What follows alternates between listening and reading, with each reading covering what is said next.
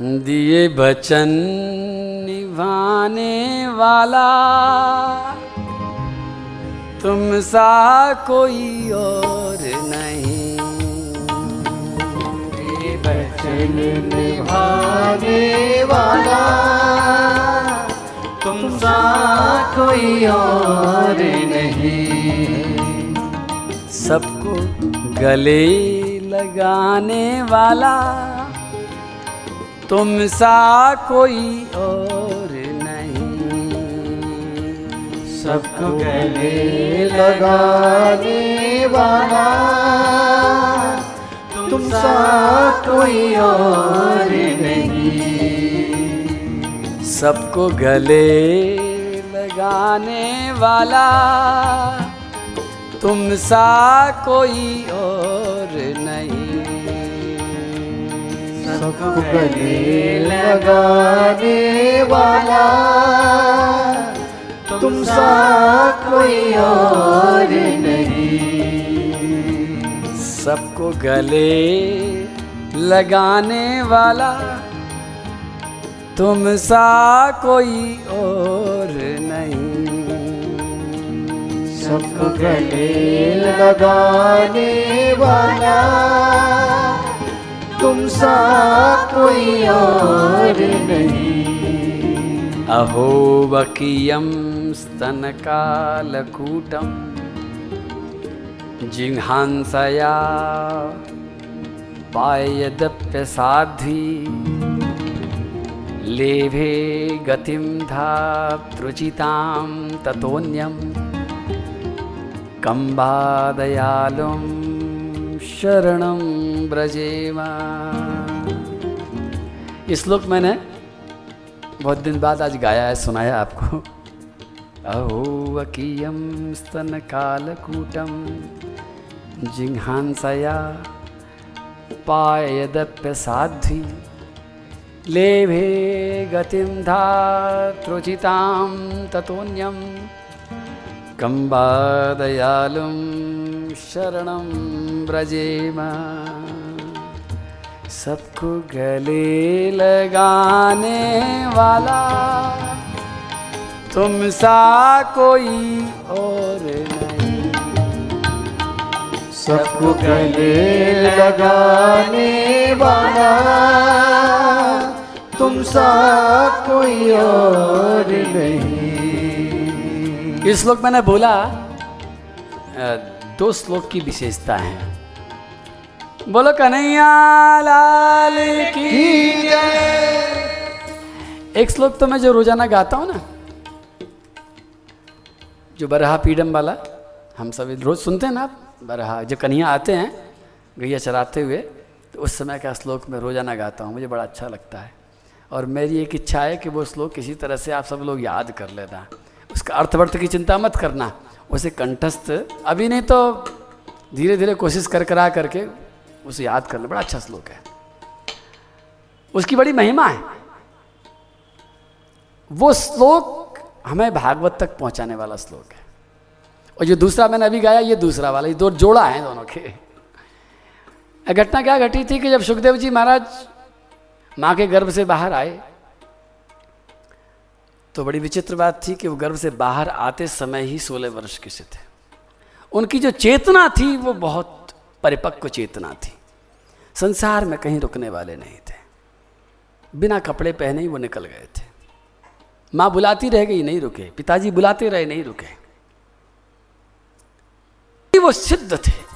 जन्म से ही उनको समाधि का अधिकार था। समाधि वेदता थे। उनको पूजा पत्री ये सब भगवान भगवान समाधि जा- लगाने वाले हैं। श्री व्यासी महाराज ने बुलाया कि व्यासी इस इंतज़ार में थे कि मेरी भागवत इतनी सुंदर है, अठारह हज़ार श्लोक हैं, ये बेटा बोलेगा अच्छा रहेगा, लेकिन बेटे ने सुना ही नहीं। बेटा चला गया। और उसके बाद एक घटना घटी कि जो व्यासी महाराज के जो शिष्य थे, वो जाते थे जंगल में गाय चराने के लिए तो वो डरते थे।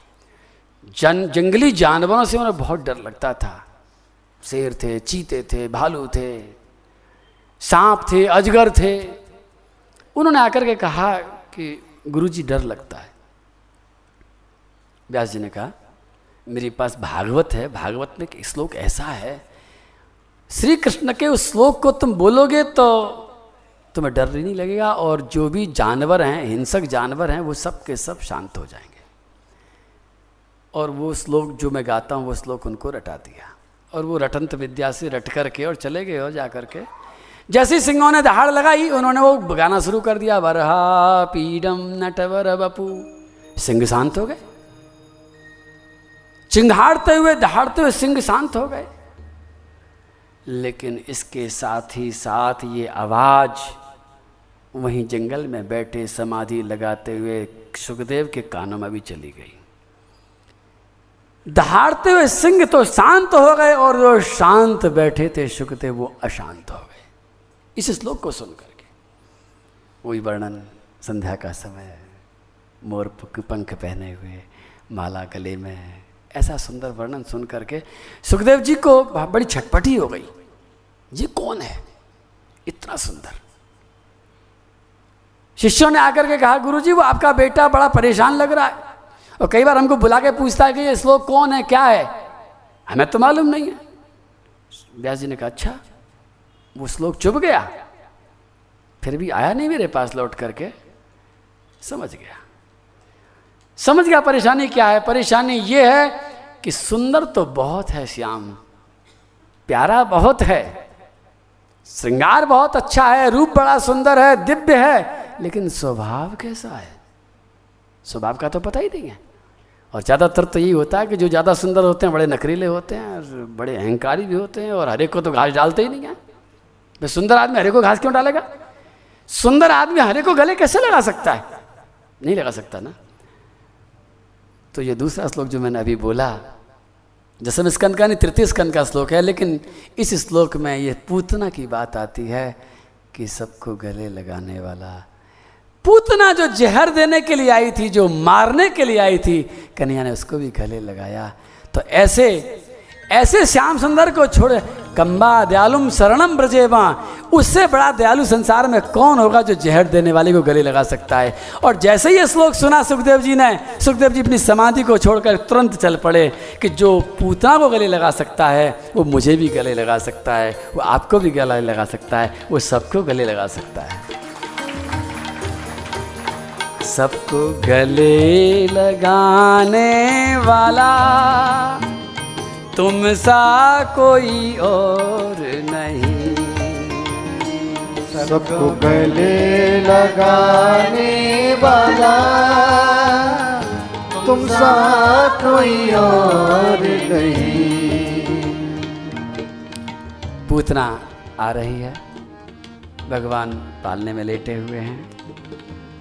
और ब्रजवासी लोग आनंद मना रहे हैं। पूतना का स्वागत कर रहे हैं। आगे में ताम, आगे में ताम, आइए आइए आइए आइए। हाथ में कमल लग रहे हैं। सबने सोचा कि शायद कोई लक्ष्मी जी आई होंगी। लेकिन पूतना ने किसी को नहीं देखा। पूतना सबसे पहले वो पालने में लेटे हुए कन्हैया को देखने लगी। कन्हैया को देखते ही, और थोड़ी देर पहले बलराम जी पास में बैठे थे, खेल रहे थे। बलराम जी को कन्हैया ने आँख का इशारा करके दूर कर दिया। दादा मौसी आ रही है। मामा की बहन है, मौसी लगती है। लीला करनी है, उसके ऑर्डर पहले से बुक हैं, सबका डिलीवर करना है ऑर्डर आपको जल्दी गुस्सा आ जाएगा, आप सब काम खराब कर दोगे, आप जाओ। दादा दूर चले गए हैं और कन्हैया आँखें बंद करके छोटे से नन्हे से लेटे हुए हैं। पैर का अंगूठा मुँह में ले रखा है, चूस रहे हैं और मन ही मन पूतना का स्वागत कर रहे हैं। पूतना आई है, पूतना देख रही है और जैसे ही पूतना ने देखा कन्हैया के स्वरूप को, बस अब तो कन्हैया का चल गया चमत्कार। आई थी जहर पिलाने के लिए, लेकिन कन्हैया को देखते ही मन में बादशल उमड़ पाया। भगवान मनी मन कह रहे हैं, पूतना, जहर नंबर दो पर, पहले दूध। जहर बाद में पीऊँगा। पहले तेने दूध की बात कही पहले दूध पिला। और दूध तब तक नहीं पिला सकती माँ, कोई भी स्त्री, जब तक उसके अंदर से बात्सल्य ना उमड़े। और बात्सल्य कब उमड़ता है? जब छोटे से बालक को कोई देखता है कन्या को देखते ही बात्सल्य उमड़ पड़ा और पूतना के वक्षस्थल से दूध की बूंदें टपक टपक करके कंचुकी को भिगाती हुई बाहर निकलने लगी। यशोदा जी दूर से देख रही हैं, हे भगवान, ये कौन है? आँखों में से आँसू आ रहे हैं। आनंद में कज्जल की रेखा धीरे धीरे से कपूलों तक लपटती चली जा रही है। पूता किसी को नहीं देख रही। रो रही है, दूध बहा रही है और टकटकी लगा करके कन्या को देखती चली जा रही है। बात्सल्य की धारा उमड़ रही है। जल्दी से यशोदा जी ने आकर कन्या को गोद में लिया दिया तू अच्छी तरह से दूध पिला ले, दुलार कर ले, प्यार कर ले, लाड़ कर ले, पुचकार ले, कुछ भी कर ले, लेकिन रो मत, आराम से बैठ। पूतना देख नहीं रही है। पूतना ने कन्या को हृदय से लगा लिया। कन्या की आँखें बंद हैं। नन्हे नन्हे चरणों को उन्होंने हिलाया नूपुरों को बजाया। हाथों से टटोला, दूध कहाँ है? और पूतना ने अपना वृक्ष स्थल श्याम सुंदर के मुखार बिंद में दे दिया और कन्या दूध पी रहे हैं।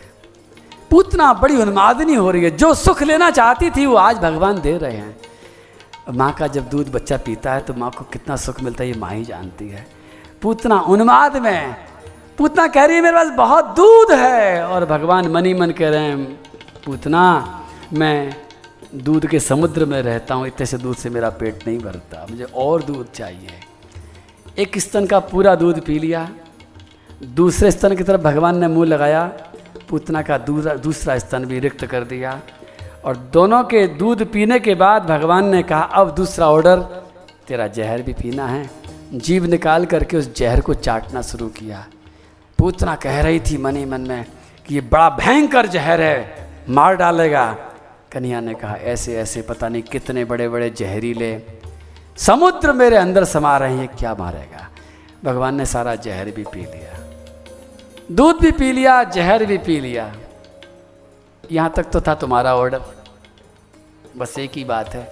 दुकान में जाएँगे तो ऑर्डर खत्म होते, दुकानदार मुँह फेर लेता है, लेकिन ये प्यार करने वाला कन्हैया तुम्हारा ऑर्डर पूरा करने के बाद में भी तुम्हें छोड़ता नहीं है, यही तो विशेषता है बोलो कन्हैया लाल की। शुरू से देखो।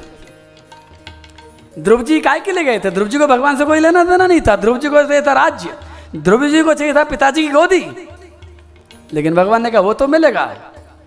लेकिन साथ में अब मेरे साथ ही रहे तो भगवान पूतना से भी कहते हैं, पूतना, तेने दो काम अपने मन से कर ले तीसरा काम मेरे मन से होगा, अब तू मेरे अंदर समा जा। प्राणों को पीना शुरू कर दिया। और जब प्राण पीने लगे श्याम सुंदर तो पूतना छटपटाने लगी। सामुंच मुंचालमिति प्रभाषिणी, निष्पीड्यमाना किल जीवमर्मणि बिवृत्तनेत्रे चरणौ भुजौ मुहुः प्रसन्नगात्रा क्षिपतिरुरोधः दोनों हाथों से कन्हैया के चरणों को पकड़ करके वो झटका लगाती है और चिल्लाती है, सामुंच मुंचाल, छोड़ छोड़ छोड़! कन्हैया कहते हैं, मुझे छोड़ना नहीं आता। पकड़ना पकड़ना आता, छोड़ना मुझे नहीं आता। कन्हैया की पकड़ से कोई नहीं बच सकता। अब श्याम सुंदर के प्राणों को पीते जा रहे हैं। पूतना कहती है, मुझे ब्रजमंडल में रहने दो। मुझे तुम्हारे इस लीला का आनंद लेने दो। कन्हैया कहते हैं कि, पूतना, तुझे लीला का आनंद लेना था तो तेने अपने अंतःकरण को क्यों नहीं सजाया? तेने शरीर को तो सजा लिया, लेकिन अंतःकरण को तेने नहीं सजाया। और देख पूतना, तेरे शरीर का जो सजावट है, ये सारा का सारा माया का श्रृंगार, ये मेरी एक आँख खुलेगी, सब धुल जाएगा। और भगवान ने आँखें खोली। उनकी खुली आँखों के सामने कोई माया टिकती नहीं है। जब तक आँख बंद कर लगी थी, तब तक वो नकली श्रृंगार टिक रहा था। आँख खोलते ही सारा श्रृंगार गायब हो गया। पूतना का जो असली स्वरूप था, वो प्रकट हो गया और पूतना का सिर आकाश में जाके लग रहा है। पूतना बड़ी विशाल है। धीरे धीरे भगवान के भगवान को गोदी में लेकर के खड़ी थी। तो भगवान भी ऊपर की तरफ़ जा रहे हैं। और सारे ब्रजवासी लोग आँख फाड़ करके देख रहे हैं, चिल्ला रहे हैं, भाग रहे हैं और पूतना भी वहाँ से भागी है। नंद निकेतन को उलांग करके आई है। दरवाजे में से नहीं निकली है। परकोटे उलांग करके जा रही है और पूतना इतनी ज़ोर से भागी है कि पूतना के भागने से आंधी चली है। पेड़ इधर से उधर गिरने लगे हैं। सारे ब्रजवासी लोग भागे भागे जा रहे हैं पीछे पीछे। पकड़ो पकड़ो, रोको रोको। ले गई ले गई ले गई। अरे क्या ले गई? कन्हैया को ले गई। धन्य है। कोई पैसा लेके भागता है, कोई जायदाद लेके भागता है, वो कन्या को लेके भाग रही है। पूतना भागी जा रही है, श्याम सुंदर उसके प्राण पीते जा रहे हैं और गाँव के बाहर जा कर के एक बहुत बड़ा कंस का एक आमों का बगीचा था। उस आमों के बगीचे में से जब वो गुजरी, उसी समय प्राण निकल गए। भगवान ने प्राण पी लिए, शरीर धड़ाम से गिरा और गिरते ही सारा का सारा बगीचा चूर चूर हो गया। बोलो पूतना मर्दन भगवान की। सबको गले लगाने वाला। तुम सा कोई और नहीं। सबको गले लगाने वाला। तुम सा कोई और नहीं। असुरी को सुरधाम पठाया। सुरी को सुरधाम पठाया। दूध पिए का मोल चुकाया। दूध पिए का मोल चुकाया। असुरी को सुरधाम पठाया। असुरी को सुर धाम पठाया। दूध पिए का मोल चुकाया। दूध पिए का मोल चुकाया। कैसा स्वामी नियम तुम्हारा। कैसा स्वामी नियम तुम्हारा। जिसको मारा उसको तारा। दिए बचन निभाने वाला। तुम सा कोई और नहीं। दिए बचन निभाने वाला। तुम सा कोई और नहीं। सबको गले लगाने वाला। तुम सा कोई और नहीं। सबको गले लगाने वाला तुम सा कोई और नहीं। तुम सा कोई और नहीं। तुम सा कोई और नहीं। तुम सा कोई और नहीं। तुम सा कोई और नहीं। तुम सा कोई और नहीं। यही तत्पूतना मोक्षम कृष्णस्यार्भकमद्भुतम्। शृणुया श्रद्धया मर्त्यो। गोविन्दे लभते रतिम् बोलो कन्हैया, लाल की जिस समय पूतना के इस शरीर को गाँव वालों ने देखा था तो चिंता में डूब गए थे कि ये मर तो गई है पूतना।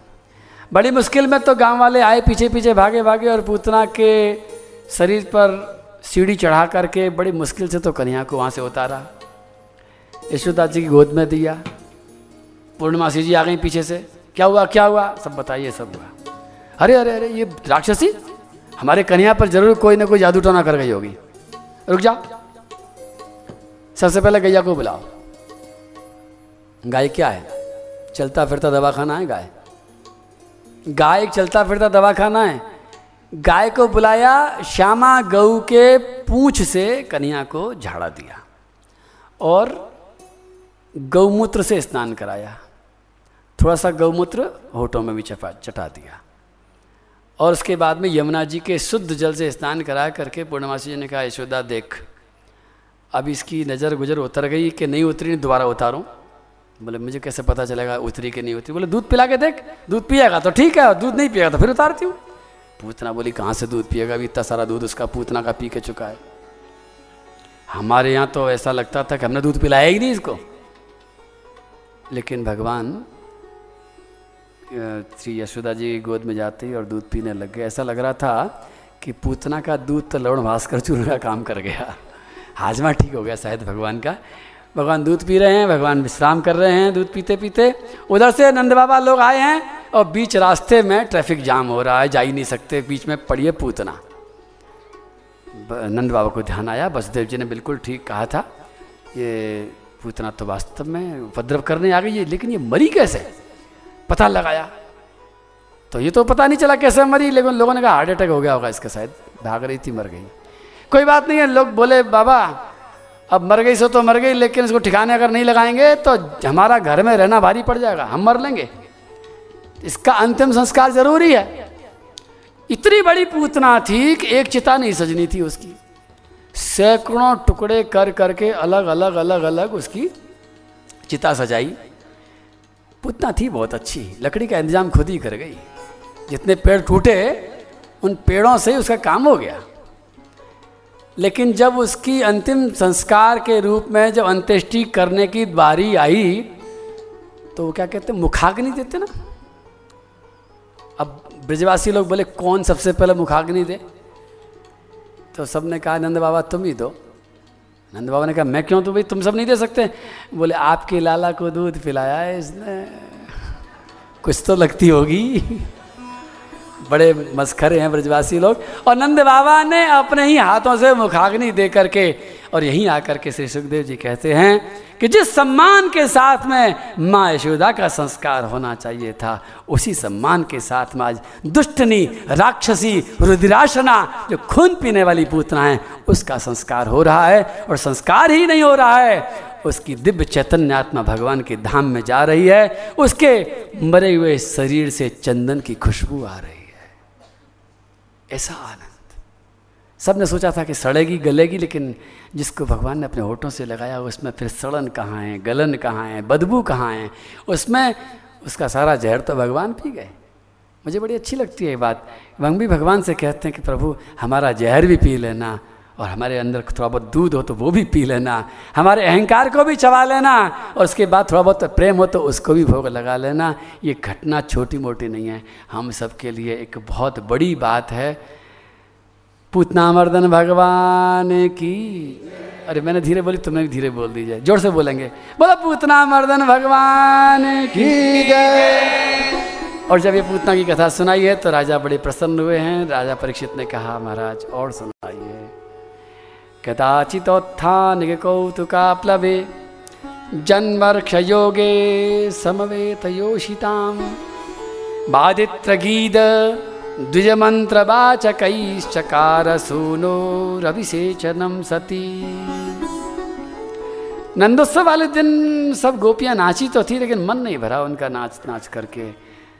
अब यशोदा जी ने उनको दूसरे कारण से बुला लिया चलो आओ सब लोग। कन्हैया ने अपने एक बार अपनी करवट बदली अपने आप। इसी का उत्सव। आपने कभी ध्यान नहीं दिया कि भारत में सात दिन में कम से कम नौ उत्सव, नौ त्यौहार आ जाते हैं? क्योंकि हमारी त्योहारों की नगरी है, त्योहारों का देश है, उत्सवों का देश है। हम हर चीज़ का उत्सव मनाना जानते थे और भी जानते हैं। क्यों? उत्सव कौन मना सकता है? उत्सव वही मना सकता है जो खुश रहता है। दुखी आदमी क्या उत्सव मनाएगा? ब्रजमंडल में उत्सव बात बात पर क्यों मनाए जाते हैं? क्योंकि नंद के आनंद हुए आनंद आ रहा है। अब कभी आपने सुना क्या कि बच्चे ने करवट बदली और उत्सव मनाया गया हो? कभी सुना कभी? कर्ण छेदन होता है उत्सव होता है। नामकरण होता है उत्सव होता है। लेकिन करवट बदल दी इसी बार का उत्सव। और उत्सव में भी क्या होता था? नाच गान हो रहा है ब्राह्मण को बुलाया जा रहा है, भंडारे चकाचक हो रहे हैं। खिलाओ, पिलाओ, दक्षिणा दो। बहाना चाहिए। चाहे कष्ट देने का, चाहे सुख देने का। हमारी नीयत है, हम बहाने ढूंढते रहते हैं। बहाना कभी कभी आपने देखा होगा। आपने देखा होगा। कि आप अच्छा अच्छा भोजन बना रही हो। और जैसे रोज़ बनाती हो, वैसे ही बना रही हो। लेकिन किसी किसी दिन तुम्हारे पति आकर के चिल्लाने लगाते हैं, क्यों इतनी आवाज़ कर रखी है तुमने रसोई घर में? तुम कहे, क्या रोज कल भी इतनी आवाज़ हो रही थी? आज क्या हो गया इनको? हुआ कुछ नहीं है। वो कहीं बाहर से कुछ सही बात, बिल्कुल ठीक। वो बाहर से कुछ पी करके आए हैं। हो सकता है उनके बॉस ने डांट लगा दी हो। हो सकता है किसी ग्राहक ने कुछ कह दिया हो। हो सकता है कोई घाटा लग गया हो। हो सकता है रास्ते में चलते में किसी ने अपमान कर दिया हो। लेकिन वहाँ तो उनकी बस चला नहीं। अब घर में आकर के ढूंढ रहे हैं बहाना कि कैसे इसको। हाँ। और फिर क्या होता, अब आप सुनो, देखो, इनकी तरफ़ मुँह नहीं कर रहा हूँ, तुम्हारी तरफ़ मुँह कर रहा हूँ। फिर क्या होता है, अब ये आपके ऊपर तो कुछ कह नहीं सकती, ये भी गटक जाती हैं, बोले, कोई बात नहीं है। अभी थोड़ी देर रुको। अभी बच्चा आ रहा होगा स्कूल से। अब वो जैसे ही आता तो कॉपी, किताब सब चेक करते हैं, कैसे फाड़ के लाया है? बच्चा कहता, कल भी फाड़ के लाया था, कल मम्मी कुछ नहीं कर रही आज क्या हो गया? दमादम दमादम धर दिए दो, चार, पाँच। बच्चा कहता, कोई बात नहीं। देखता हूँ। थोड़ी देर में पिल्ला मिलेगा, हाथ में आएगा तो पिल्ले पे निकालूँगा। ये यात्राएँ चल रही हैं। कहाँ से चलते चलते चलते चलते? जब हम दुखी होते हैं तो उस दुख को निकालने का बहाना ढूंढते रहते हैं। और जब हम सुखी होते हैं तो सुख को निकालने का बहाना ढूंढते रहते हैं। तो ये बहुत ज़्यादा आनंद में है। यशोदा जी ने कन्हैया के करवट बदलने का ही उत्सव मना दिया। गीत गाए जा रहे हैं, ढोलक बज रही है, ब्राह्मण लोग आ रहे हैं, पूजन चल रहा है, सबको दक्षिणा दी जा रही है और ऐसा नाच गान हो रहा है, उस नाच में सब लोग नाचने लगे, नाचते नाचते यशोदा जी को ख्याल आया कि नाचते नाचते कहीं कन्या भी वहीं लेटा हुआ है पालने में और गोपियाँ सब तरह की हैं, पतली भी हैं, मोटी भी हैं, अच्छी तरह हैं, पहलवान भी हैं। अब नाचते नाचते गिर पड़ी और कन्या के ऊपर ही गिर गई तो? तो यशोदा जी ने चतुराई करी। यशोदा जी ने कहा, रुको रुको, मैं कन्हैया को बाहर सुरक्षित जगह पर, जिसके लिए उत्सव मनाया जा रहा है, उसको तो बाहर कर दिया। उत्सव मनाने वाली घर में घुस गई, सब नाच रही हैं, गीत गा रही हैं। बाहर आकर के उन्होंने चारों तरफ़ देखा, हल्की हल्की धूप थी। एक गाड़ा था बहुत बड़ा। गाड़ी नहीं, गाड़ा। बहुत बड़ा, विशाल, कोई जमाने का था। और उसके ऊपर माठ मटके रखे थे। नीचे बड़ी सुंदर छाया थी। यशोदा जी ने पालना छाया में रख दिया। चारों तरफ़ ग्वाल वाल खेल रहे थे। मधुमंगल बरूथप अर्जुन, सबसे कहा, देखो, ये कन्या सो रहा है। अगर ये रोए तो मुझे बुला लेना और ये नहीं रोए तो मत बुलाना। तुम भी खेलते रहना, ये भी यहाँ सो रहा है। ध्यान रखना। बोले हाँ मैया, तू जा, चिंता मत कर, हम बुला लेंगे तेरे को। और मैया तो गई अंदर और कन्हैया तो थोड़ी देर में रोने लग गया। रोने क्यों लग गया? क्योंकि उसके पैर का अंगूठा मुँह में से छूट गया। चूस रहा था। वो रोने जब लगा तो रोना भी इतना मधुर मधुर कन्हैया का कि सारे ग्वाल बाल देखने लगे। अरे देखो देखो कन्हैया कैसा प्यारा प्यारा रो रहा है। रोना भी अच्छा है इसका। इसका रुदन भी बड़ा मधुर है। और उसी समय कंस ने जब पता लगाया कि मेरी पूतना बड़ी, इतनी बड़ी राक्षसी मर गई, कैसे मर गई? किसी ने कहा, वो दिखती थी, इसलिए मर गई। अच्छा तो कोई ऐसा राक्षस ढूंढो जो दिखता नहीं हो। उत्कच नाम का एक राक्षस था, वो दिखता नहीं था। उसको भेजा, तू जा जल्दी से। तो वो आया। वो दिखता किसी को नहीं था। उसने देखा कि एक गाड़े गाड़े के नीचे कन्हैया है तो गाड़े के ऊपर वो सवार हो गया और गाड़े को नीचे दबा करके कन्हैया को चकनाचूर करना चाहता था। उसी समय बस रोते हुए श्याम सुंदर का पैर जो छूट गया था कन्या ने पैर फेंकने शुरू किए, वो छोटे छोटे, नन्हे नन्हे पैर ऊपर से गाढ़ा धीरे धीरे आ रहा है कन्या को कुचलने के लिए और पैर की एक जरा सा झटका लगा और झटका लगते पूरा का पूरा गाढ़ा आकाश में उछल गया। दूर जाकर के गिरा, सब माट मटके भी फूट गए, गाढ़ा भी टूट गया और गाड़े के अंदर वाला वो उत्कच भी भगवान के धाम में पहुँच गया। बोलो सकटासुर मर्दन भगवान की आवाज़ आई चारों तरफ़ से, गाँव के वाले भागे भागे आए, क्या हुआ क्या हुआ क्या हुआ? मधुमंगल ने कहा, इधर आओ, मैं बताता हूँ क्या हुआ। क्या हुआ? अरे, कन्हैया ने लात मारी अभी। अरे, कन्हैया कुल दो महीने का है। इसकी जरा सी लात से क्या हो जाएगा? बोले, आपको नहीं मालूम, बड़ा उपद्रवी है अभी से। लेकिन इसमें इतनी देर में ही अंदर सांडिल ऋषि थे। उनको बुलाया, महाराज, क्या करें? बोले, गाड़े को दोबारा से ठीक करो, दोबारा से पूजन करेंगे। अब एक उत्सव और जुड़ गया। उत्सव में उत्सव होने लग गया। अब फिर दोबारा से स्वस्ति वाचन हो रहा है, शांति पाठ हो रहा है, फिर दान दक्षिणा दी जा रही है, फिर एक उत्सव शुरू हो गया। उत्सव में उत्सव जुड़ते चले जा रहे हैं और कन्हैया धीरे धीरे धीरे धीरे बड़े होते चले जा रहे हैं और कन्हैया दाऊ के साथ में दौड़ने लग रहे हैं और दौड़ते दौड़ते हम्म हम्म। दाऊ के संग दौड़ने लागे। कान्हा नंद के आँगन मेरी। दाऊ के संग आँगन मेरी। दाऊ के संग दौड़ने लागे। कान्हा नंद के आँगन मेरी। गाँव के संग दौड़ने लगे कानानंद के आँगन मेरी। छोटे से कन्हैया, मैं कह रहा था ना कि अब आगे कथा सुनने लायक नहीं, देखने लायक है। देखो, मैं भी देखूँगा। मेरा भी लालच रहता है कन्या के से रूप छटा के दर्शन करने का। ये जब कन्या छोटे से बन करके बलराम जी के साथ में छोटे छोटे सखा हैं नंद बाबा के निकेतन में सुबह से भीड़ हो जाती है। मैया संभालते संभालते थक जाती है। छोटे छोटे हाथों से इशारा करते हैं तो आकाश में से पक्षी नीचे उतर आते हैं। आँगन में पूरा चिड़ियाघर बन जाता है। तोते, तीतुर, हंस कौए बंदर। बंदरों को तो मैया भगा देती है, लेकिन पक्षियों को नहीं भगा पाती। कन्या के नन्हे नन्हे हाथों से और कन्हैया उन सबको कुछ न कुछ खिलाते रहते हैं। रोटी खिलाते हैं, कभी दाना खिलाते हैं। लेकिन कभी कभी बाहर जाने को मन करता है। मैया कहती, खबरदार, बाहर मत जाना, यहीं खेलो। एक दिन मैया लग रही थी काम पर। बलराम जी के साथ में कन्हैया दरवाजे तक आए और दरवाजे तक आकर के बाहर की दुनिया देखी। कन्हैया ने इशारा किया, दादा, बाहर चले। दादा ने मुड़ के देखा, मैया कहाँ है? मैया दूर है। दादा ने कहा, चलो। मैया मारेगी तो नहीं। दादा ने कहा नहीं मारेगी चलो।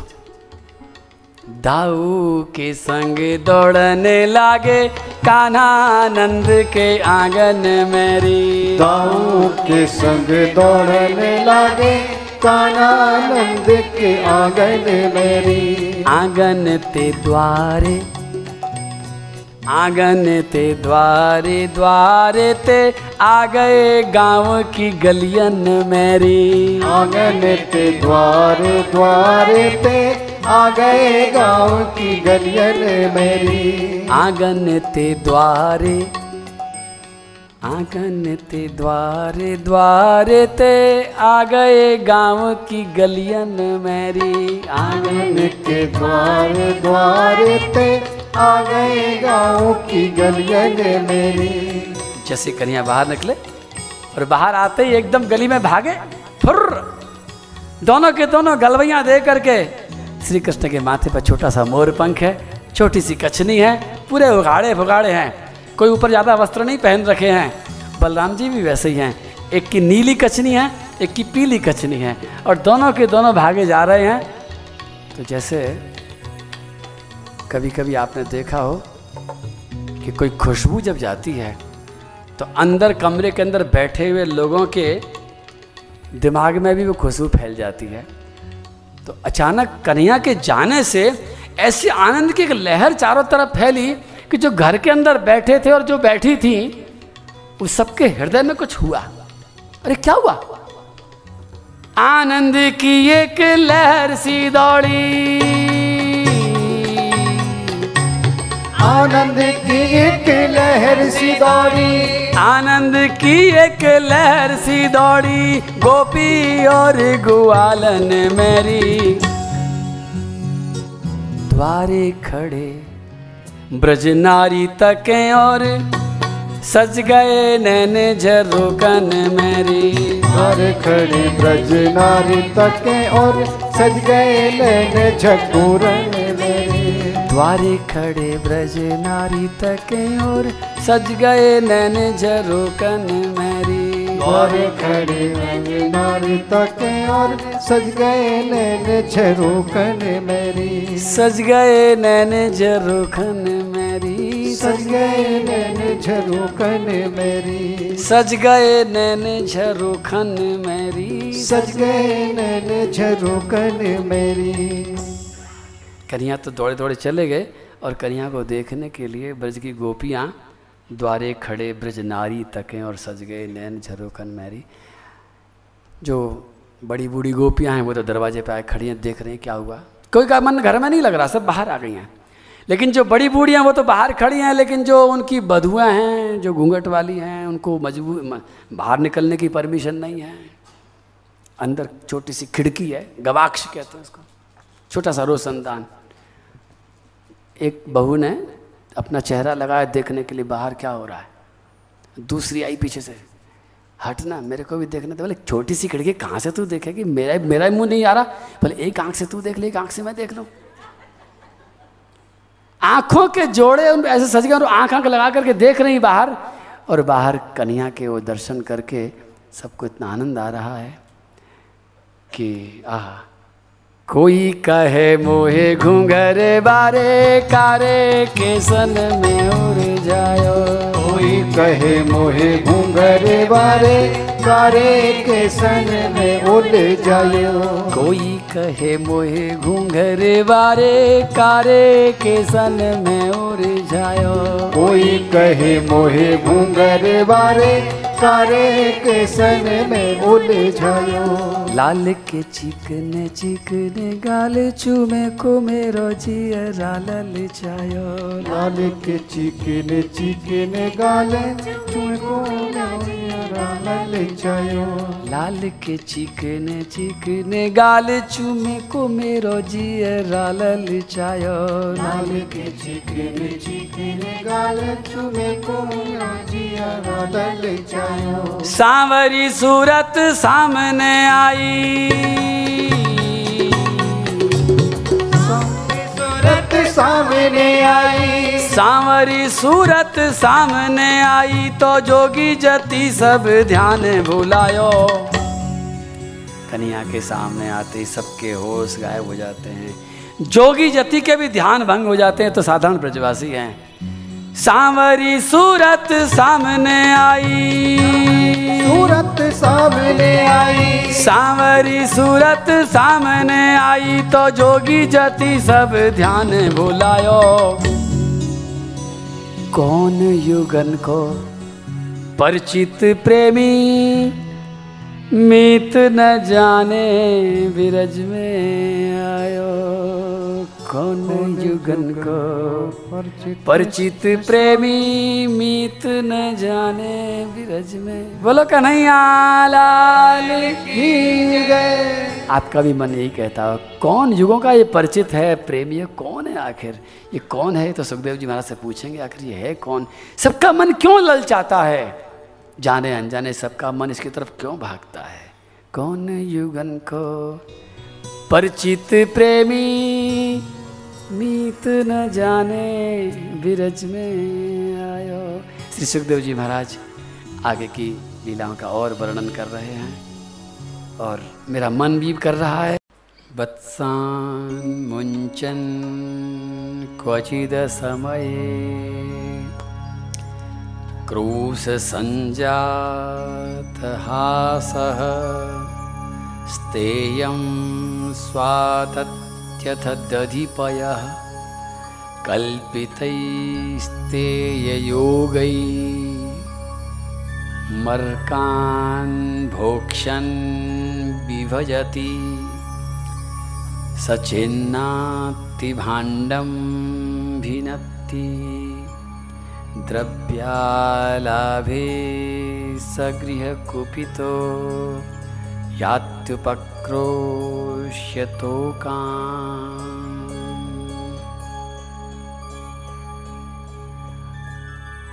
श्री सुखदेव जी महाराज वर्णन कर रहे हैं। भगवान ब्रज में लगभग ग्यारह वर्ष रहे हैं। और वर्णन करने के लिए केवल दो दिन हैं। दो दिन भी पूरे से नहीं है। तो सभी लीलाओं का वर्णन तो वो करते भी नहीं हैं। और जितनों का वर्णन उन्होंने किया, उसमें से भी मैं बहुत कम का आपको सुना रहा हूँ। लेकिन इन मनोहारी लीलाओं का वर्णन ज़रूर सुनना है। जो चित्त हमारा संसार में रमा हुआ है, जो मन हमारा विषयों में डूबा हुआ है, उसके लिए ये भगवान की लीलाएँ अमृत हैं।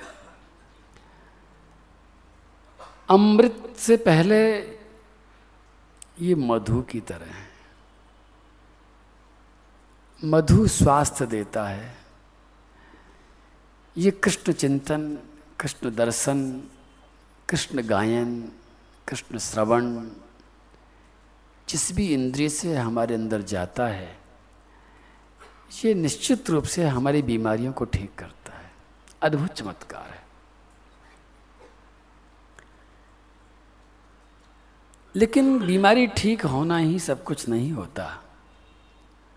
कोई आदमी बीमार नहीं है, लेकिन सारे दिन वो डरा हुआ है, तब भी उसका जीवन ठीक नहीं है।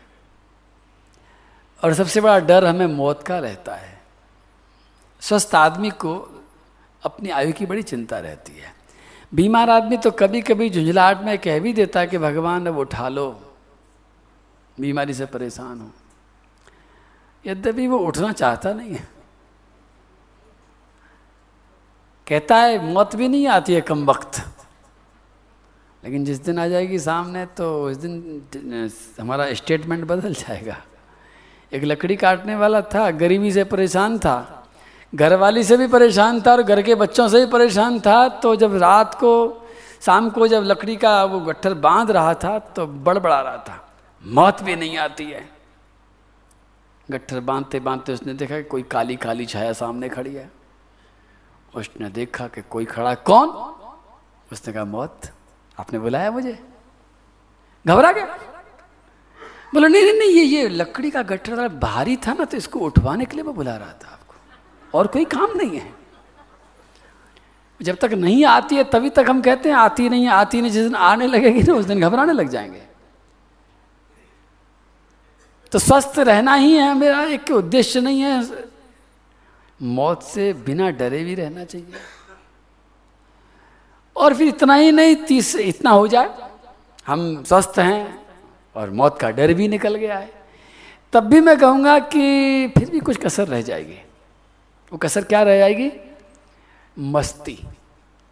तीन स्टेज है। ना बीमार आदमी कहता है, बीमारी से बच जाए। और कुछ नहीं चाहिए। भगवान हम कुछ नहीं मांगे, ये बीमारी को ठीक कर दो बस। लेकिन जब बीमारी ठीक हो जाती है तो फिर दूसरी बात माँगता है कि अब तो ठीक तो हो गया, लेकिन अब ये डर से बचाओ। अगर मान लो उसका डर भी निकाल दिया जाए कि भाई, कोई डर नहीं अब, मौत नहीं आने वाली, तू चिंता मत कर। बीमार भी नहीं और मौत भी नहीं। अब बोल। फिर गया कि मस्ती नहीं आ रही। मज़ा नहीं आ रहा जीने में। बोर हो रहे हैं। वही वही वही वही वही। तो तीनों चीज़ों की ज़रूरत इंसान को पड़ती है। मैं साथ हूँ। मैं तीनों में कुछ ज्यादती नहीं समझता हूँ। ये नहीं समझता हूँ कि हम कुछ ज़्यादा कुछ मांग रहे हैं। तीन चीज़ की ज़रूरत पड़ती है। ये बात ब्रह्मा जी भी जानते हैं। और ब्रह्मा जी ने एक एक लीला हुई थी। वो मैं अभी सुना देता हूँ, क्योंकि पता नहीं उस लीला में कि ब्रह्मा जी महाराज ने एक बार जब ब्रजमंडल में आकर के ब्रजवासियों को देखा था और उनके अंदर तक झाँक करके उनकी मस्ती को देखा था, उनकी निडरता को देखा था, उनके अंतर मन के स्वास्थ्य को जब देखा था उन्होंने तो उन्होंने भगवान से खुद अपना सिर पटक के एक बात कही थी। वो बात मैं आपको बताऊँगा।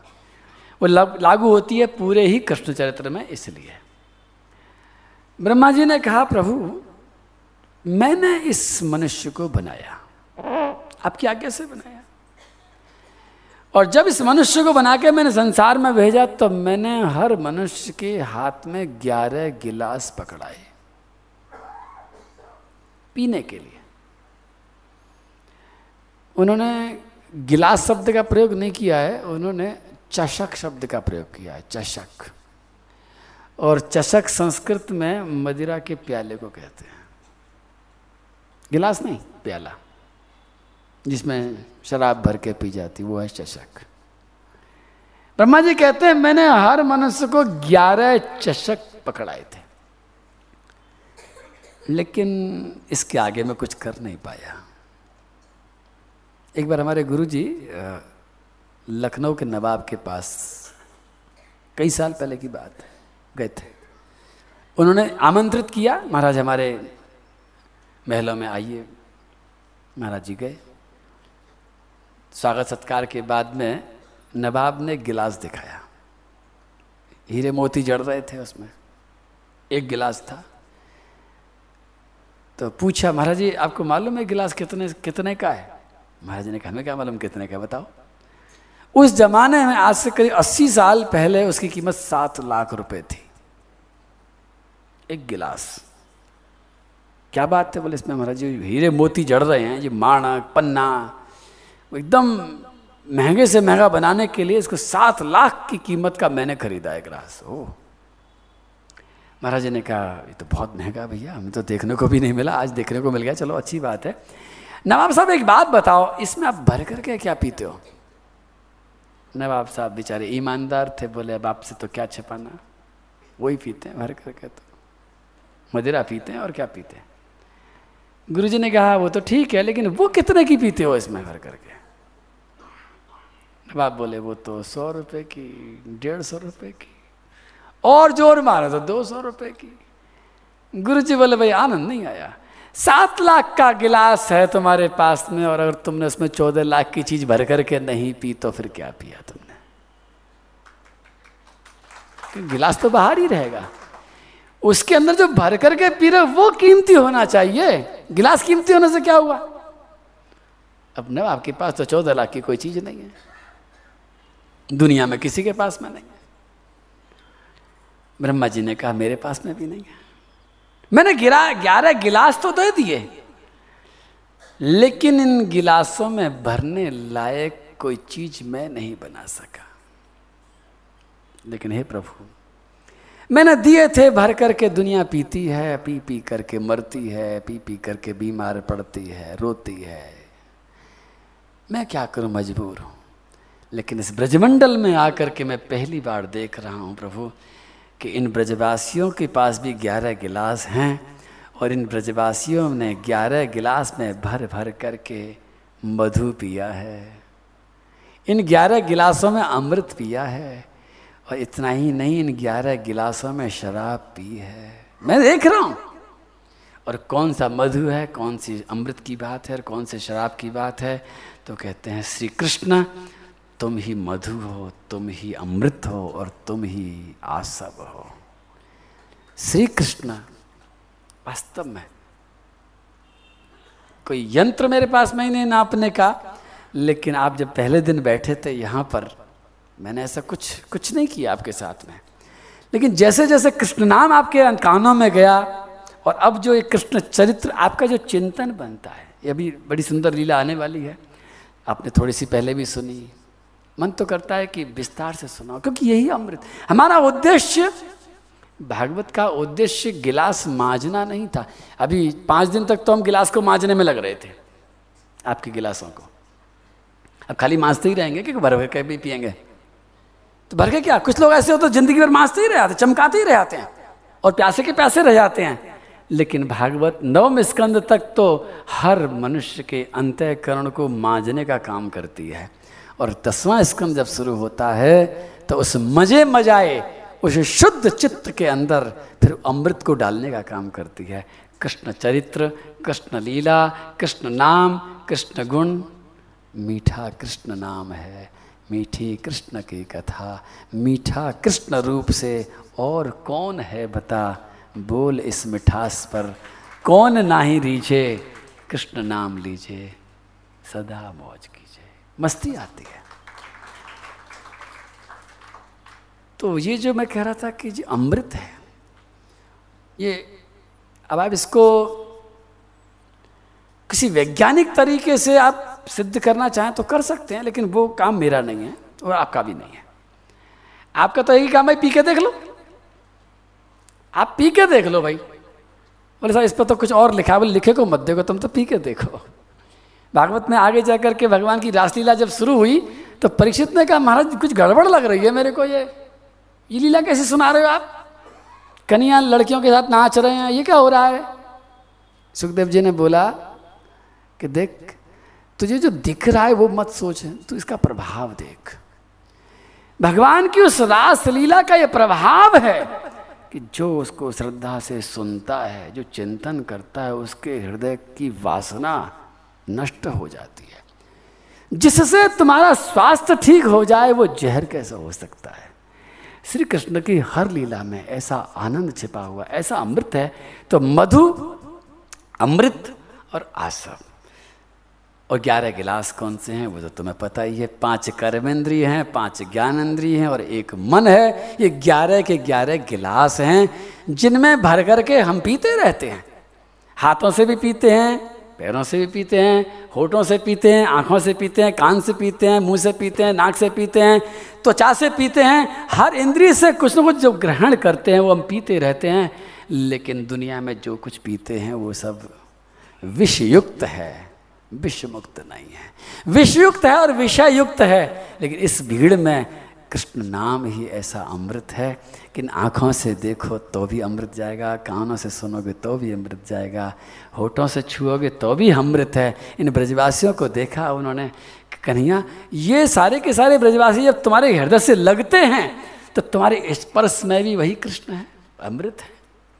तुम्हारे झूठे प्रसाद को खाते हैं। आपके मैं सौभाग्य की बात बताऊँ पता नहीं आप लोग, सब लोग लेते हैं कि नहीं लेते हैं कि जिस समय ये कथा का अंत होता है और दरवाजे पर हमारे मुख्य यजमान ठाकुर जी के भोग की थाली लेके जब खड़े रहते हैं तो और आपको जो प्रसाद मिलता है, मैं मैं आपके भाग्य की सराहना करना चाहता हूँ कि भगवान के होठों के लगे उस प्रसाद का अमृत आपको मिलता है। धन्य है आप। धन्य है। और इस समय जो प्रसाद लगा हुआ ये जो भोग लगता है, ये रोज नहीं लगता। ये कल के बाद नहीं लगेगा। आप सोचेंगे, महाराज जी, ठाकुर जी तो आपके पास रहते हैं, परसों भी लगा लेना। मैं सच बताऊँ कि जो कथा सुनने के लिए श्याम सुंदर आते हैं, बाद में नहीं आते। कृष्ण लीला सुनने के सबसे बड़े श्रोता वही हैं। और इसलिए जब ये कथा होती है तो मैं बड़े ढंग से उनको भोग लगाता हूँ। आप भी देखते होंगे टाइम लगा रहे हैं महाराज जी। मेरे को भी कई बार झुंझल मस्ती की बहुत देर लग जाती है। आप खड़े हैं, मैं खड़ा लगाता रहता हूँ, लेकिन मैं उनको बुलाता हूँ, कन्हैया, मेरे प्यारे श्रोताओं के लिए आप यहाँ पर आओ, विराजो, और इन हर चीज़ को आप भोग लगाओ, और फिर उसके बाद सबको मिले, ये अमृत फ़ोटो में भी अमृत जाए, कानों में भी अमृत जाए, आँखों में भी अमृत जाए, मन में भी अमृत हो, बुद्धि में भी अमृत हो। चित्त में भी अमृत हो, अहंकार में भी अमृत हो, हर इंद्रिय में अमृत हो। अमृत नहीं फिर आशव शराब मस्ती भी आनी चाहिए। तो आइए शुरू करें श्री कृष्ण के उस चरित्र को। बत्सान मुंचन क्वचिद समय, क्रोश संजात हास स्तेयम स्वातत् त्यथ दधिपय। कल्पितैस्तेययोगै मर्कान् भोक्षन् विभजति सचिन्नात्यभाण्डं भिनत्ति द्रव्यालाभे सगृहकुपितो यात्युपकृष्यतोकान् कन्हैया, बड़े हो गए हैं। एक दिन तृणावर्त भी आया था। तृणावर्त को भी भगवान ने समाप्त किया। और श्याम सुंदर एक दिन मैया की गोदी में बैठे बैठे खूब दूध पी रहे थे तो मैया को चिंता हो गई थी कितना दूध पी रहा कहीं पेट में बदहजमी न हो जाए। तो कन्या ने अपना मुँह खोल के दिखाया कि मैया, मैं बहुत बड़ा है मेरा पेट, पूरा ब्रह्मांड है, मेरे बदहजमी नहीं होती। तो मुँह खोल करके दिखाया तो मैया ने देखा तो मुँह के अंदर जब ब्रह्मांड देखा, लेकिन माँ का वात्सल्य बहुत ऊँचा है। यशोदा जी का वात्सल इतना ज़्यादा सघन है कि श्याम सुंदर का ऐश्वर्य भी छोटा पड़ जाता है। कन्या दिखा रहे हैं बात अपने मुँह में ब्रह्मांड, कि माँ समझ जाए कि मैं कोई छोटा मोटा बच्चा नहीं हूँ। और मैया अंदर देख रही है पेड़ पौधे चंद्रमा, तालाब पहाड़। मैया समझ रही है कि वाकई में इसका पेट तो खराब हो गया। तभी अटपुटांग चीज़ आ रही हैं। बुलाया जल्दी से।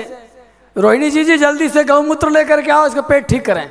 कन्या ने मुँह बंद कर दिया अल्लाह गौमूत्र पिला रही है। गौमूत्र औषधियों का पता नहीं आपको उपलब्ध है या नहीं है गौमूत्र, गौ की बात। लेकिन वास्तव में जब गाय के अंदर सभी देवी देवता निवास करने आए थे तो लक्ष्मी भी आई थी और देवताओं के वैद्य, देवताओं के डॉक्टर अश्विनी कुमार भी आए थे। तो गऊ के अंदर सबने निवास प्राप्त कर लिया और जब लक्ष्मी जी ने पूछा कि मेरे को स्थान कहाँ है तो गाय ने अपने गोबर में उनको स्थान दिया था और अश्विनी कुमारों से कहा था कि तुम सारी औषधियों को लेकर के मेरे मूत्र में निवास करो। गौ के मूत्र में सारी औषधियाँ ही नहीं हैं। डॉक्टर साहब भी बैठे हैं, अश्विनी कुमार भी बैठे हुए तो मैं तो कहता हूँ कि अगर आपको उपलब्ध हो जाए कहीं से, और अगर आपको मेरी बात पर थोड़ा बहुत यकीन करने का मन करी आए, और नहीं नहीं नहीं नहीं, यकीन मत करना, आपको मेरी बात पर प्रयोग करने का मन कर आए तो अपने छोटे बच्चों को या बड़े बच्चों को या अपने बुज़ुर्गों को किसी भी रोग के लिए भागने से पहले थोड़ा सा गौमूत्र अर्घ का थोड़ा सा प्रसाद लेकर के देखना कि इसमें से कितना लाभ मिलता है। कन्या को भी यशोदा भैया बार बार वही दिलाती हैं। एक दिन कन्या का नामकरण करने के लिए गर्गाचार्य जी आए हैं, नामकरण करके जाते हैं। उसके बाद श्याम सुंदर और बड़े हो गए और एक दिन अपने ही घर में से चुपचाप मटकी में से खूब बड़ा माखन का लौंदा निकाल करके, पटके में छुपा करके, वहाँ से निकल करके बलराम को इशारा किया आँखों का। मधुमंगल तो कृष्ण बरू था, सबको बुलाया इशारे से।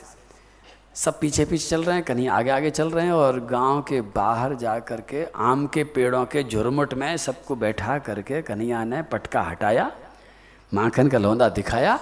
और थोड़ा थोड़ा सबको दिया। थोड़ा थोड़ा खाओ खा के बताओ कैसा लगा? सबने चाटा। कन्हैया बड़ा स्वाद लगा। कन्हैया ने पूछा, मालूम है कि स्वाद क्यों लगा? बोले, तू बता क्यों लगा? ताज़ा होगा? अरे, ताज़ा नहीं है। तो कोई खास बात? बोले, ना। क्या बात है? बोले, चोरी का है। चोरी के माखन में स्वाद ज़्यादा आता है। चोरी की हर चीज़ में स्वाद आता है। आप करके देख लो।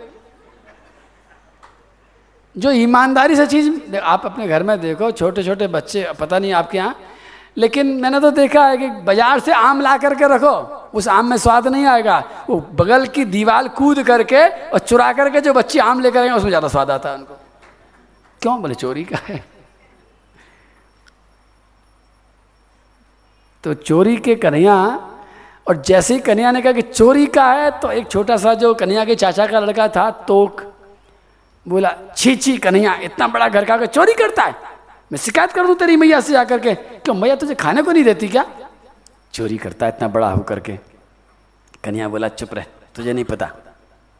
मधुमंगल, बताना जरा चोरी किसे कहते हैं? मधुमंगल तो बड़ा ज्ञानी आदमी है, बड़े शास्त्र याद हैं उसको, वाकई में।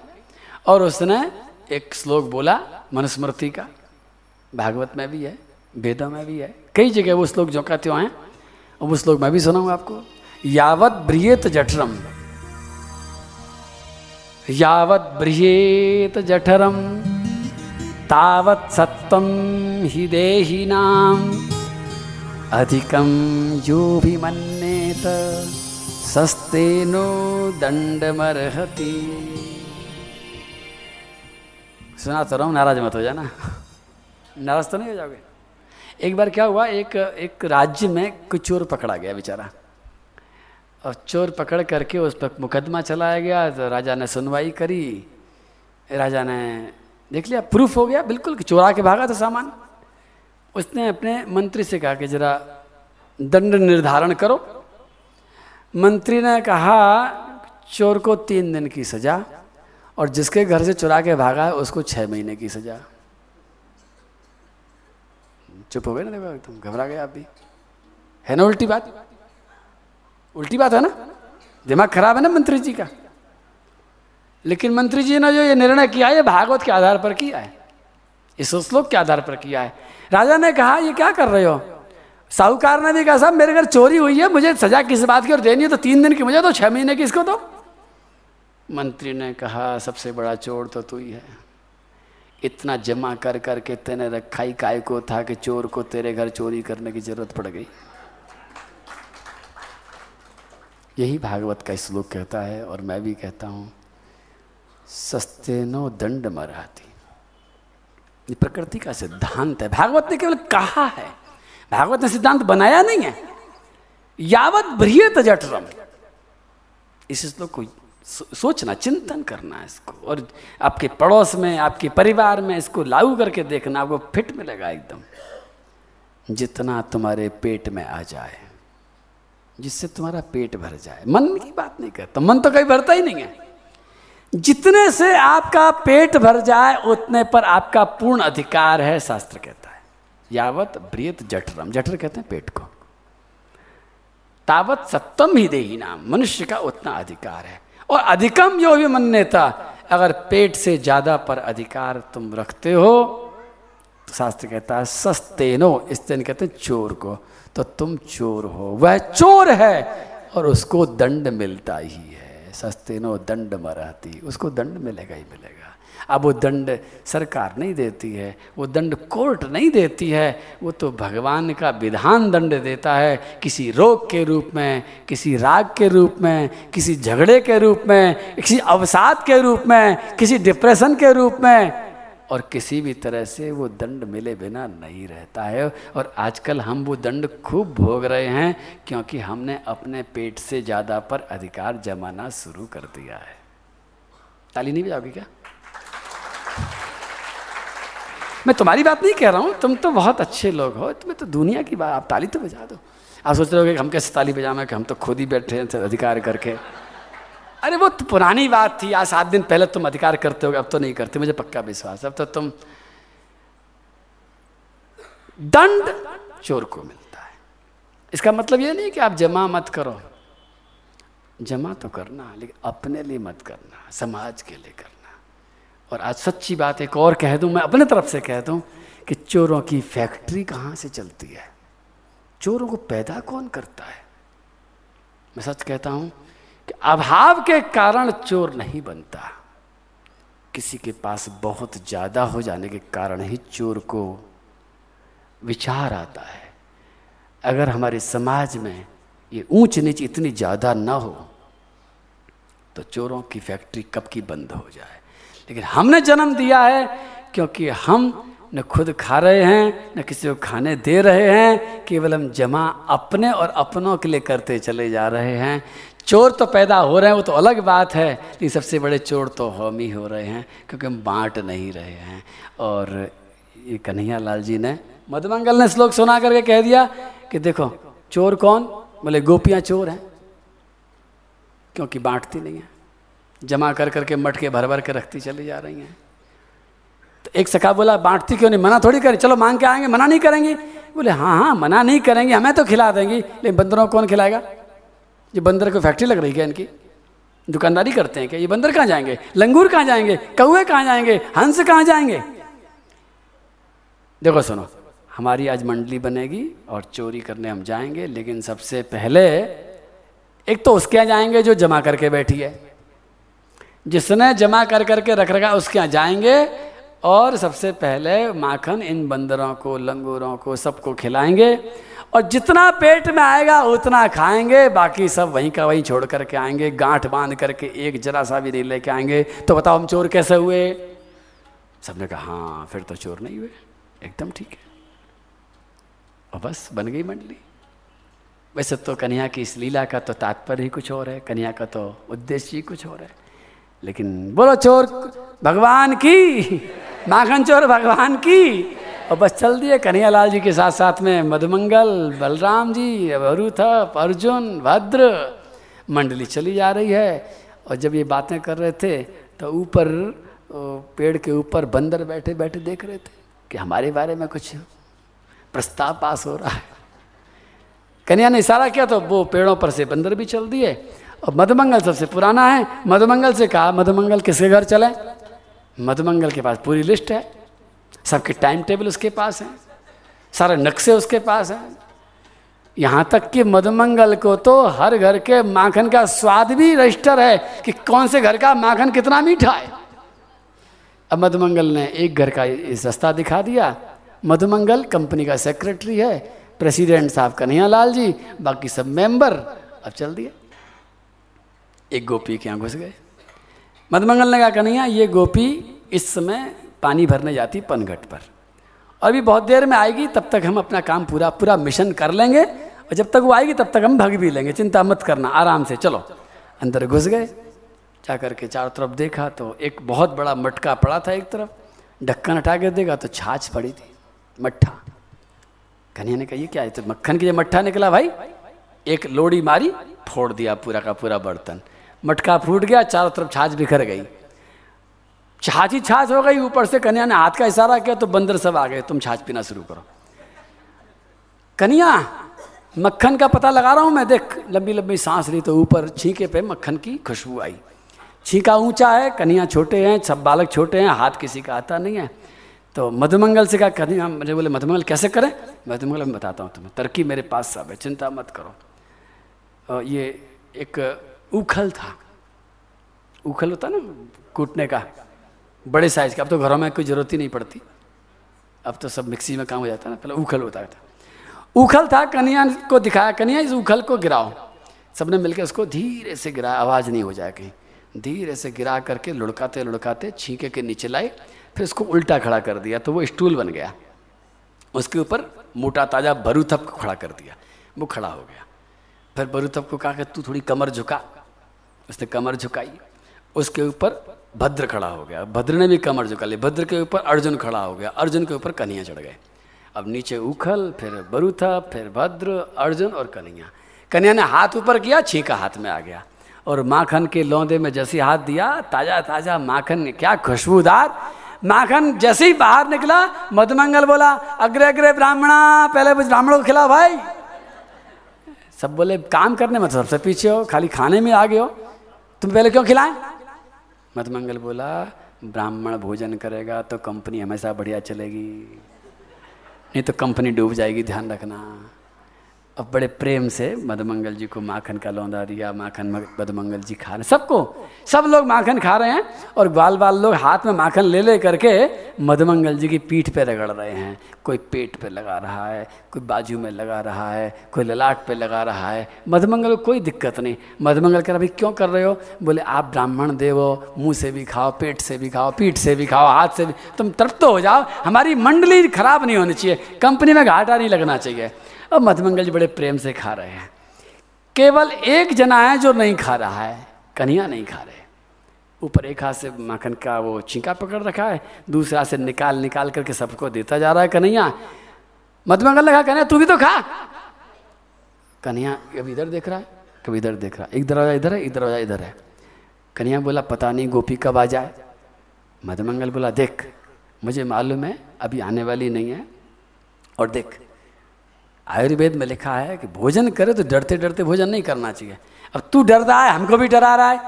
भोजन फिर शरीर में लगता नहीं है, चैन से खाने दे। अरे गोपी आएगी तो आ जाएगी, एक माखन का लौंदा, उसको भी दे देंगे, क्या हो गया? तू आराम से खा। लेकिन कन्हैया तो खाली खिला रहे हैं, खा बिल्कुल नहीं रहे हैं, और देखते देखते अचानक गोपी आज अर्ली टाइम आ गई। आना तो नहीं था, लेकिन पता नहीं क्या हो गया, और गोपी के माथे पर एक बड़ा मटकी, उसके आगे फिर छोटी मटकी, फिर एक बगल में मटकी, एक बगल में इधर मटकी, खूब चूड़ियों से भरा हुआ हाथ, और जैसे ही वो छोटे से दरवाजे में झुकने के लिए घुसी तो ऐसी उसकी चूड़ी खन की, और चूड़ी खनकते ही आवाज़ आई कन्हैया के कान में। कन्हैया बोले, गोपी आई। और गोपी आई सुनते ही जो सबसे नीचे बरूथप रहा था वहाँ से खिसका। उसे खिसकते फद्द से नीचे गिरा भद्र, और भद्र के ऊपर गिरा बरूथप अर्जुन सब धप धप धप कन्हैया ने पकड़ रखा था छींका तो कन्हैया तो झूल गए, बाकी सब भागे। अब मधुमंगल जी कह रहे, रुको रुको, आयुर्वेद में क्या लिखा है सुनो। अब कोई सुनने को तैयार नहीं कि आयुर्वेद को। अरे, आयुर्वेद में लिखा है, भोजन के बाद में भागना नहीं चाहिए, भोजन के बाद विश्राम करना चाहिए। लेकिन कोई नहीं रुक रहा है, सब भागे गोपी के सामने से ही। पीछे पीछे कन्हैया लाल वो पीछे पीछे मधुमंगल जी आराम से माखन खाते खाते। गोपी ने जब तक मटके रखे और देखा सब तो चले गए मधमंगल जा रहा है। मधुमंगल जी से गोपी ने आँख तरेर करके कहा, क्यों मधुमंगल जी, क्या हो रहा है? मधुमंगल जी बोले, आज तेरे यहाँ ब्राह्मण भोजन हुए हैं। अच्छा ब्राह्मण भोजन हुए हैं? अब कोई कसर? बोले, दक्षिणा नहीं मिली है, बाकी सब तो ठीक है। हाँ रुको रुको, अभी दक्षिणा देती हूँ, रुक जाओ। अब आँखों के इशारे से समझ गए मधुमंगल जी की दक्षिणा पता नहीं क्या देगी। मधमंगल जी ने कन्हैया उस गोपी के चुनरी से हाथ पूछा, मुँह पूछा और चल दिया। अब गोपी तो जब तक मटके में हाथ लगा हुआ तो कुछ कर तो नहीं पाई, सब चले गए। लेकिन असली तो लूट रहे प्रेसिडेंट साहब तो झूल रहे हैं। गोपी ने जल्दी से सब बर्तन वर्तन रख रखा करके सबसे पहले कन्हैया के नीचे आ करके और अपने हाथों को ऐसे फंसा करके गोदी बनाकर खड़ी हो गई। कहीं गिरने पर चोट न लग जाए। दुनिया का ऐसा कोई दूसरा चोर नहीं है जो घर की मालकिन चोर की चोट की चिंता कर रही है। गिर तो जाए, लेकिन कहीं चोट न लग जाए। अब कन्हैया ने देखा, मंडली तो गई। हमारे सेक्रेटरी जी भी गए। अब अकेले रह गए अब कन्हैया ने कहा, कोई उपाय तो है नहीं? जैसे ही माखन के उस छीके को छोड़ा तो छोड़ते छोड़ते एक हाथ में माखन का बड़ा सा लौंदा ज़रूर लेकर के आए। और जैसे ही छोड़ा तो धमाक से नीचे गिरे और फचाक फंस गए गोपी की गोदी में। गोपी ने कहा, क्यों रे कन्हैया? मेरे घर में कैसे आया तू? तो कन्हैया धीरे से देखने लगी चारों तरफ़। तेरा घर है क्या? हाँ तेरा नहीं है। मेरा नहीं तो तेरे बाप का है क्या? कन्हैया बोले, देख गोपी, मेरे कोई तेरा मेरा नहीं आता ना। मैं तो बहुत छोटा हूँ। मैं तो अपना घर समझ करके आ गया था। अब तू ऐसा कर। अब आइंदा देख, मैं कान पकड़ता हूँ, दोबारा कभी नहीं आऊँगा। लेकिन आज तू छोड़ दे। गोपी बोली, क्यों छोड़ दूँ आज? मैं तो ले जाऊँगी मैया के पास, मैं शिकायत करूँगी। बोले, आज मत कर, कल कर दियो। बोले, इसका मतलब कल भी आने का प्लान है क्या? बोले, हम तो रोज ही आएँगे अब। किसी न किसी घर में तो रोज हमें काम करना है। तो आज मत कर शिकायत। क्यों? आज क्या बात है? बोले, आज उद्घाटन है। इनोग्रेशन है कंपनी का। आज के दिन ही तू रंगे हाथ पकड़वा देगी, तुम्हारा तो कैरियर ही खराब हो जाएगा सारा का सारा। तो ऐसा मत कर तू आज। गोपी बोले, नहीं। मैं कल का इंतज़ार नहीं कर सकती। आज ही ले जाऊँगी पकड़ करके। गोदी में से नीचे उतार दिया और हाथ पकड़ करके कन्हैया का आगे खींचते हुए ले गई और वहीं से बड़बड़ाना शुरू कर दिया। सुनो यशोदा जी, सुनो ब्रजेश्वरी, तुम मानती नहीं हो, हम कितनी शिकायत करते हैं, लेकिन आज रंगे हाथ पकड़ के लेके आए हैं।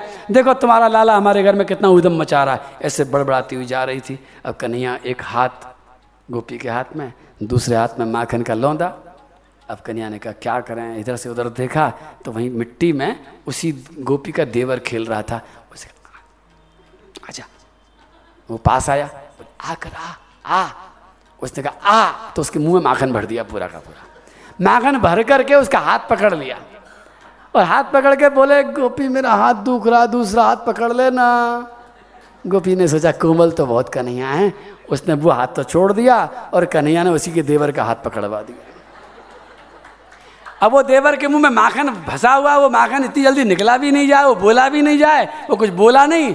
और कन्हैया फुर्र से दूसरे रास्ते से, छोटे रास्ते से गए और जा कर के गोपी से पहले तो यशोदा जी गोदी में जाके बैठ गए। मैया हाँ बेटा, मैया, यहाँ की गोपियाँ बड़ी चोर हैं। अच्छा तुझे कैसे पता यहाँ की गोपियाँ चोर हैं? एक गोपी आई थी अभी। गैया का गोबर चुरा रही थी तो मैंने मना कर दिया तो बोली, अगर तुम मेरे को गोबर नहीं चुराने दोगे तो मैं तुम्हारा झूठा नाम लगा दूँगी। अच्छा इतने में तो गोपी आ गई। चिल्लाती हुई सुनो यशो वैशेश्वरी सुनो यशोदा, तुम्हारे लाला को देखो, मैं रंगे हाथ पकड़ करके लाई हूँ। यशोदा बोली, तू किसका लाला पकड़ के लाई आँख खोल के तो देख। लंबा घूंघट है, घूंघट में कुछ दिखता नहीं है। और जब अंदर आकर घूंघट उठा करके गोपी ने मुड़ करके देखा तो उसी का देवर, वो माखन। माखन सटकने में लग रहा बेचारा। गोपी ने कहा कि तू कहाँ से आ गया? भाभी, मैं अब अब कन्हैया बैठे थे, कन्हैया मैया की गोदी में, धीरे से बोले, टीली लीली झर और ले ले। अब गोपी को, जैसे आपको हँसी आई गोपी को बड़ी ज़ोर की हँसी आई। यशोदा जी भी समझ नहीं पाई क्या हुआ। हँसते हँसते वो बाहर की तरफ़ निकाई और बाहर आई तो दूसरी गोपी मिली काय को हंस रही है? बोले, घर चलो, बताती हूँ। तीसरी ने कहा, क्यों हंस रही है? बोले, घर चलो, बताती हूँ. चौथी ने कहा, क्यों हंस रही है? बोले, घर चलो, बताती हूँ. और सबको इकट्ठा करके जब घर में लाई तो घर में सारी की सारी घटना सुनाई कि देखो, ऐसे ऐसे मेरे साथ में हुआ। और जिन्होंने वो घटना सुनी, उनके मन में एक ही संकल्प उठा कि हमारे यहाँ कन्हैया माखन चुराने कब आएँगे। ऐसी लीला कब करेंगे? और बाद में फिर क्या हुआ? फिर तो बहुत बड़ा मार्केट बन गया। गोपियों को मालूम था कि इस पूरी की पूरी कंपनी का सेक्रेटरी मधुमंगल है। तो मधुमंगल को बुलाती थी मधुमंगल जी हमारे यहाँ मंडली कब आ रही है? मधुमंगल जी कहते थे पहले माखन टेस्ट कराओ पहले चखाओ तो चखाती थी इस मटकी का चक्के देखो "हम्म, खट्टा है अरे दूसरा चक्के देखो ये भी ठीक नहीं है। और जब सारे के सारे खट्टे खट्टे बता देता था मधुमंगल जानबूझ करके तो वो गोपी रोने लग जाती थी। जब तेरे को पसंद नहीं आ रहा तो कन्या क्या पसंद आएगा? इसका मतलब तुम नहीं आओगे? मधुमंगल कहता तो आएँगे तो सही, रिश्वत दे दे थोड़ी सी ले आएँगे। क्या चाहिए रिश्वत? मतलब एक लड्डू खिला दे बढ़िया मोटा सा, एक पटका दे दे। मधुमंगल लाल जी रिश्वत ले ले करके बुकिंग करते थे कि आज किसके यहाँ पर मंडली जानी है। और फिर भी नंबर नहीं आता था कई गोपियों का तो। मन मचलता था। तो कई गोपियाँ तो बिना माखन चोरी की घटना घटे ही। ज़बरदस्ती अपने मन से घटना बना करके यशोदा जी के सामने शिकायत करने पहुँच जाती थी। क्योंकि उनको एक ही आनंद आता था, वैसे तो यशोदा के घर जाना और वहाँ खड़े रहना मुमकिन नहीं। यशोदा जी कहें क्या बात है? जाना घर। लालच है कि यह कन्या को देखना है। कई कई तरह के बहाने ढूंढती थी गोपियाँ। उस समय ध्यासलाई तो चलती नहीं थी। दीपक जलता था और दीपक जलाने के लिए दूसरे घर में जाना पड़ता था। तो कई गोपियाँ क्या करती थी कि जो, जिनको श्री कृष्ण की अंदर ललक लगी है, वो अपने घर के दीपक को खुद ही फूंक मार के बुझा देती थी और अपनी सास से कहती थी कि सासू जी, दीपक बुझ गया। आप कहो तो यशोदा जी के जाकर के जला लाऊं लेकिन दीपक नहीं जलाना है, वहाँ जाके कन्या को देखना है।